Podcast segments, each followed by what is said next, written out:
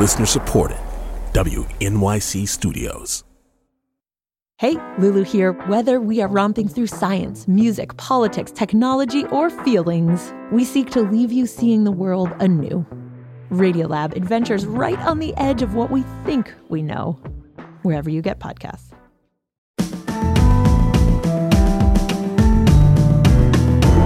From WNYC Studios, I'm Brian Lehrer. This is my daily politics podcast. It's Wednesday, January 4th. Football fans are united in support of Damar Hamlin, the 24 year old Buffalo Bills safety who went into cardiac arrest in the game against the Cincinnati Bengals on Monday night. He collapsed just after rising from a tackle. He tackled the other guy, but got this injury. Though we don't know exactly why this happened physiologically, medical personnel rushed onto the field and performed CPR, restarting Hamlin's heart as players from both teams looked on in horror. And Damar Hamlin remains in critical condition. And while this injury is unique, this truly terrifying medical emergency is shining a light once again on the NFL's perennial injury crisis. I think it's fair to call it a perennial, an ongoing, a sort of permanent injury crisis. It is a violent game. And even when the hits aren't this disastrous, injuries are an ordinary occurrence. Now, as America's favorite spectator sport, maybe the hits add to football's appeal. Have we as spectators become just numb to the sight of snapping injuries on the field? Or even worse, are they part of the appeal? And what should come next for the NFL? Why do we even have this sport as something mainstream that has so much more routine, bone crunching violence, and throwing people to the ground as what you're supposed to do than other sports? Former longtime New York Times columnist William C. Rhoden joins us now to talk about the state of football in 2023 and talk about these questions. Bill is now a columnist for Andscape, formerly known as The Undefeated. He also wrote two important books. $40 million Slave, The Rise and Fall and Redemption of the Black Athlete, and Third and a Mile, The Trials and Triumphs of the Black Quarterback. Hi, Bill. Always good to have you to talk sports and society, but I'm so sad it's under these circumstances this time. But welcome back to WNYC. Thanks, thanks, Brian. A happy New Year. And it's always a pleasure to uh, talk to you. This is kind of a bummer, but um, you know, yeah. I always look forward to having an intelligent discussion about something like this, even if it's tragic. Thank you. Were you watching the game live? What were you thinking or feeling? I was. So, I, as Hamlin yeah, I was collapsed? actually I was actually in Baltimore. I've been doing writing this series of pieces about Lamar Jackson, who's the uh, Ravens quarterback, who's missed four games and is holding out for a fully guaranteed uh, contract precisely because of this kind of nonsense. You know, uh, you know, uh, you know, putting putting my my my being on the line, my physical safety on the line. You know, you get the best out of me, and uh, when I ask for a guaranteed contract, you say no and I just finished filing the column, and I'm looking at the uh, the Monday night game, and I, I guess where I'm going to go with this, Brian, is that I've spent the last kind of 72 hours really doing some soul searching and examining my own uh, uh, desensitivity uh, to this kind of stuff because mm-hmm. I've been watching it for so long and we've talked about it so long, and it's almost that these kind of things, and you hit about it, you, you, you refer to as numbing. And I realized that I had become really desensitized because you see every single game, week after week, play after play, guys getting hurt, uh, you know, the players kneeling around, some walk off under their own power, some get helped off, some get carted off, and then, you know, we're kind of back to, you know, we're back to the to, to the action. And um, I was looking at this game and I saw one, I saw the guys circle around and the sound was down. And then I saw one commercial, then two commercials. Mm. Now the third commercial, I said, "Oh man, this is eh, something." Because I, I guess one of the things I always thought, Brian, is what would happen if a player died on the field in prime time. You know, we we talk about the numbing and the violence, but for yeah. most of us, it's abstract. You know, it's like kind of cartoon violence.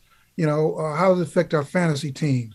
How does it affect the point spread? But only until something like this happens in prime time and is thrown in front of you that you really have to do some soul search in terms of what are we watching? Why are we watching? Why, you know, what are we what are we doing? And and that's sort of what I'm wrestling with now is just trying to get back to connecting with my own desensitized soul and kind of figuring out, man, what are you are you complicit in this? you know. Yeah. So and I'll I'll you know uh, be candid and transparent and say I do watch football sometimes. I'm a Jets fan, and when the Jets are eliminated, which is every year, then I follow the other New York teams, uh, the Giants and the Bills. And I like the strategies of the game. Uh, I like the different kinds of plays. I like the narrative arc of football. And then I do cringe at the violence, at the hits, even when nobody gets injured. I have a fairly routine reaction like, ah, I'm watching this game where the object of the game, if you're on defense, is to throw other people to the ground. And the other sports that I like to watch are not like that.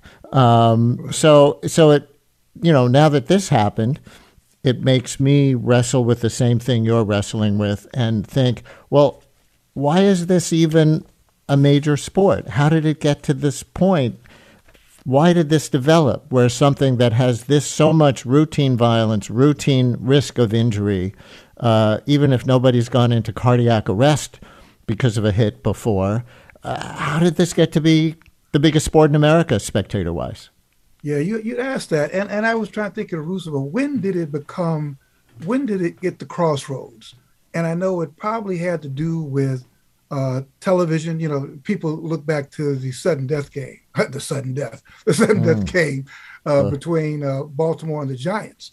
I think it was 1958 when uh, that you know, the game was televised. Great game goes into sudden death.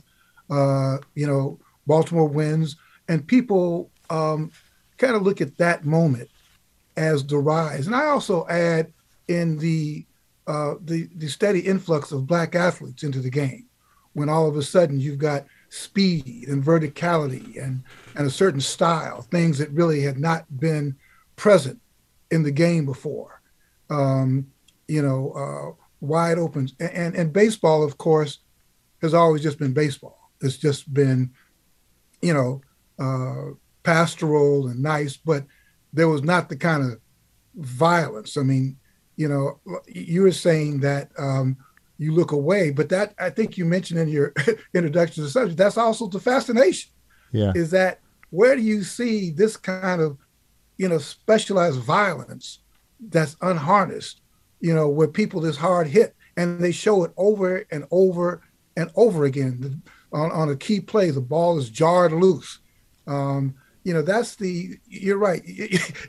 like, as you were saying, yeah, right. The skill is fine and all that. But what people like about this is the rock'em sock'em nature because unless you're watching hockey, you know, you don't, I was, I was teasing my, uh, my nephews who are big soccer fans and I was watching from the World Cup. I said, Kevin, man, there's just not enough violence. you know, yeah. there, there's not enough time for commercial and there's not enough rock'em sock'em hitting in this to appeal to us. And, and I guess the last thing I'd say, Brian, when we're talking about this morality, I was listening to another show, and they, uh, it was a political show, and they were asking, in, in light of the George Santos things, what does it take for a politician to lose their career? What does it take? And we're in this this era of shamelessness, where shamelessness wins. Shamelessness is is is is the winning formula because shamelessness is clicks. Shamelessness is attention. And I think the same thing in football. So what would it take to unplug football? Would you know? And it gets, and I, I just, I, I, I'm really at a loss, man. I'm really, I'm really at a loss. I, I just think that's unfortunately where you know where we are with this. Contradictions in the rules, Bill. The way they smashed into each other in that play is considered a clean play, but one of the most common penalties in football is holding, which is just trying to hold somebody back from getting where they want to go without tackling them. I never understood yeah. that. Well, uh, yeah, you mentioned that. That was a great distinction. I mean, holding is uh, codified in the rule books. In other words, you know, when you're when you're an offensive lineman uh, or a defensive back or a defensive player, and you're reaching out and you're holding somebody uh, to to impede their, uh, to, if you're a lineman and you're holding uh, holding the defensive lineman uh, to stop them from, you know, making a tackle or whatever. That's in the rule book, holding. Uh, but the collision, as we had mentioned, collisions are are part and parcel of the essence of the game, smashing into someone. And that play, um, we had Tee Higgins smashing into uh, Damar Hamlin. That was basically a quote unquote clean play because you had an offensive player who caught a pass and is now trying to break tackles. And there's a defender, Hamlin, in front of him, and he's simply trying to like go through him.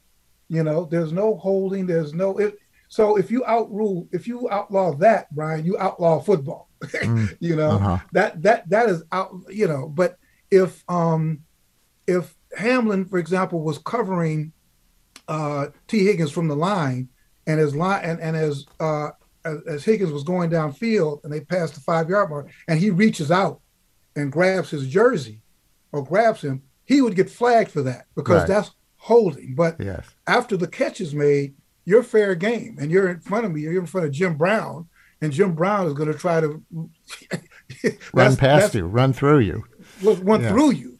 So, and that's just you see how excited I get, you know. And that's that's the problem, you yeah, know. But that's the essence. That that's the essence of the game. And you know, that, it's funny. Um, I was having this conversation with a friend of mine who played for the Dallas Cowboys for about nine years, and he was bemoaning the fact, as most you know older players do, that the game has gotten soft, you know, because of all the rules that are put in place to protect players and to make the game safer.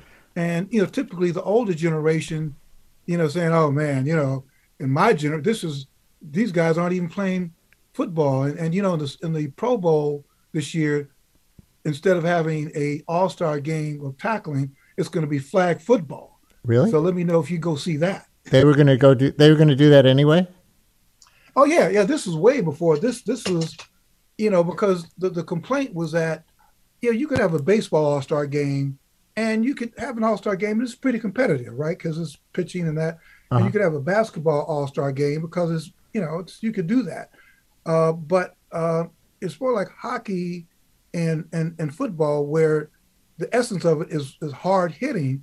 There's like, well, can you really do that in an exhibition game? So football experiment. Let's just wow play flag football and you know yeah um, flag football know. for people who don't know you know kids kids play it in youth leagues um, where the play ends when you, I guess, you grab a like a handkerchief out of the guy with the ball's pocket, right?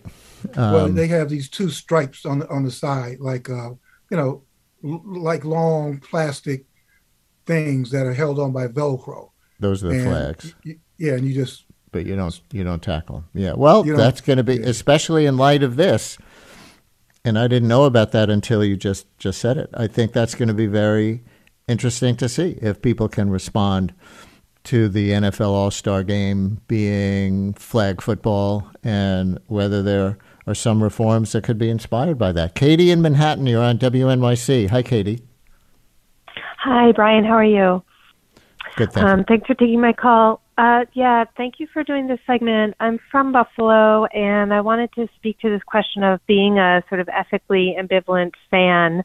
Uh, it's very hard. I I grew up watching it. You know, every Sunday, September to January, we'd watch the Bills. We'd get La Nova pizza and wings after church. We'd watch together, and I um, both my parents have passed away now. I'm a parent. Um, I'm not in the church anymore, and so honestly, one of the only things I can do with my daughter that sort of conveys what it was like for me growing up and some of the good parts of spending time with her grandparents who she never met is watching the bills together. And we go over to our friend's apartment who they're also from buffalo and they make wings and it's been a huge part of her childhood. And she was there. She's 12 and we were all watching and it was it was devastating. And I posted about it on Facebook and a friend wrote, you know, this is an unethical sport. You know, basically sort of like what are you expecting?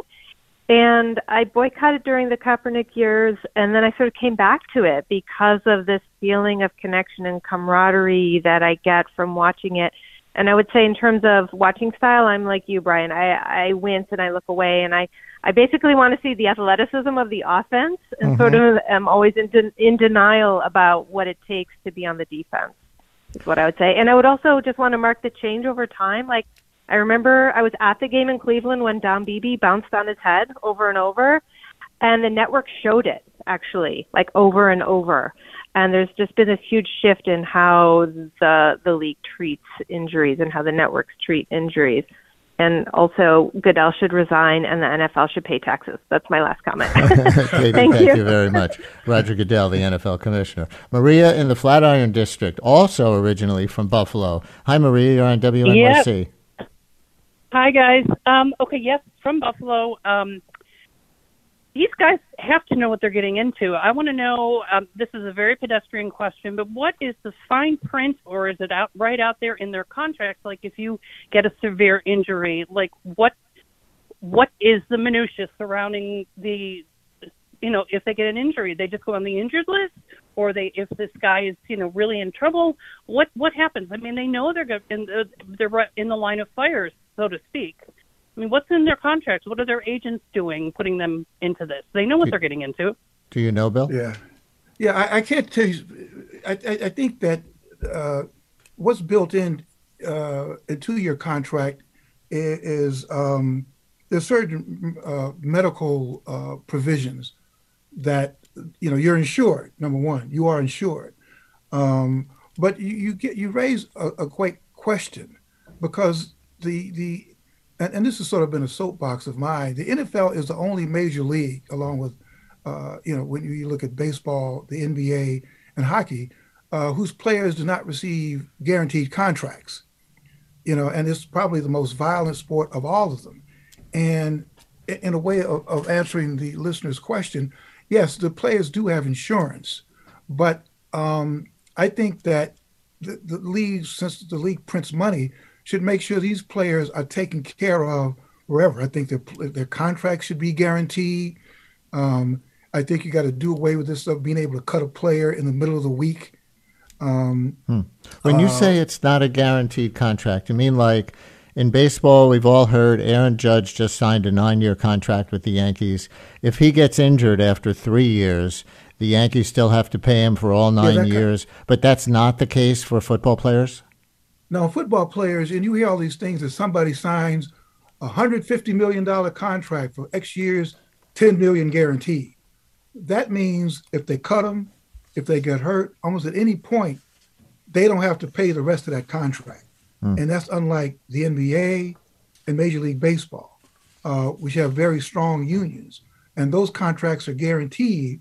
And I maintain that the NFL uh, is the most grueling sport of them all.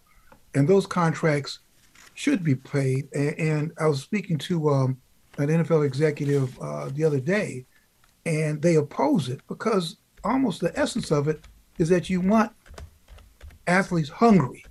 You know, you want that uncertainty. You want that uh, knowing that, you know, we use next man up, that you are replaceable and that you could be replaced at any moment and that that's that um, that kind of desperation uh, that it takes to play that kind of game. So uh, I'm not answering her question specifically. There is there is insurance built in, but the NFL does not guarantee your livelihood, and it should. And, it, should. it should. Yeah. And, and there are more injuries than other sports, right? I mean, I, you know, some of the sports media that I consumed yesterday after this included people saying, well, this happens in other sports too, grievous injuries. Um, somebody, a Danish soccer player, Christian Eriksen, right. in a match for his country about 18 months ago, went into cardiac arrest and collapsed and then was resuscitated, and the game went on. Um, somebody just pointed out to me, one of my colleagues, a member of the Detroit Lions in the NFL did actually have a heart attack and die during a game, and the game went on. Hughes, and yeah. so I heard a story yesterday of somebody who died in a little league game, baseball kid. Um, but but I, I, I I, feel like it's just more routine in Yeah, um, yeah, yeah. football. Yeah, what we're talking about here, Brian, is you're right. The big moments like like this, like a player collapsing, and you know that that's you know somewhat rare.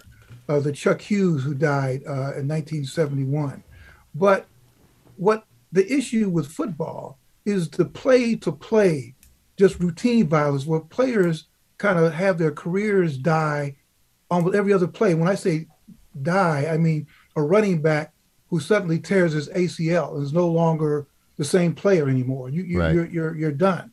Uh, the, the you, you know what I'm saying, and you look at this this this young man, Damar Hamlin, is the salt of the earth type of player who makes the NFL. He's he's a young player, he's not even vested yet. Uh, he's in his third year, um, sixth round draft pick, uh, still trying to make his way. And these are the kind of players that the NB that the NFL is built on. These young, hungry players who are just trying to make it. Not the, you know, not the uh, Trevor Lawrence's, not the The Tom big Brady. stars. Yeah. Yeah, but just the, the salt of the earth type of people who are trying to make it, you know, and his, you know, his mother's at his his mother's at the game because this is a, a, a dream of his, you know, to play Pop Warner, then play high school, and then go to Pitt and play, and and you're a low round draft pick, you're six, but man, here you are, uh, and he's the next man up because he's playing because the star player in front of him got hurt Huh. in week two of the season, and he's living his dream, you know, and everything is great and wonderful until it's not. So I think that's what we're talking about, not the not the exception, Yeah. but the routine. Bill Rhoden, longtime New York Times sports columnist, now with Andscape, author of the books Third and a Mile, The Trials and Triumphs of the Black Quarterback, and $40 Million Slaves, The Rise, Fall, and Redemption of the Black Athlete. Thank you for joining us for this discussion, Bill. I appreciate it. Brian, it's always a pleasure.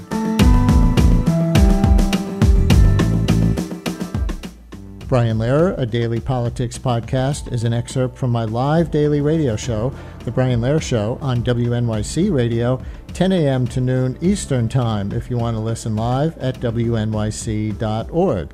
Thanks for listening today. Talk to you next time.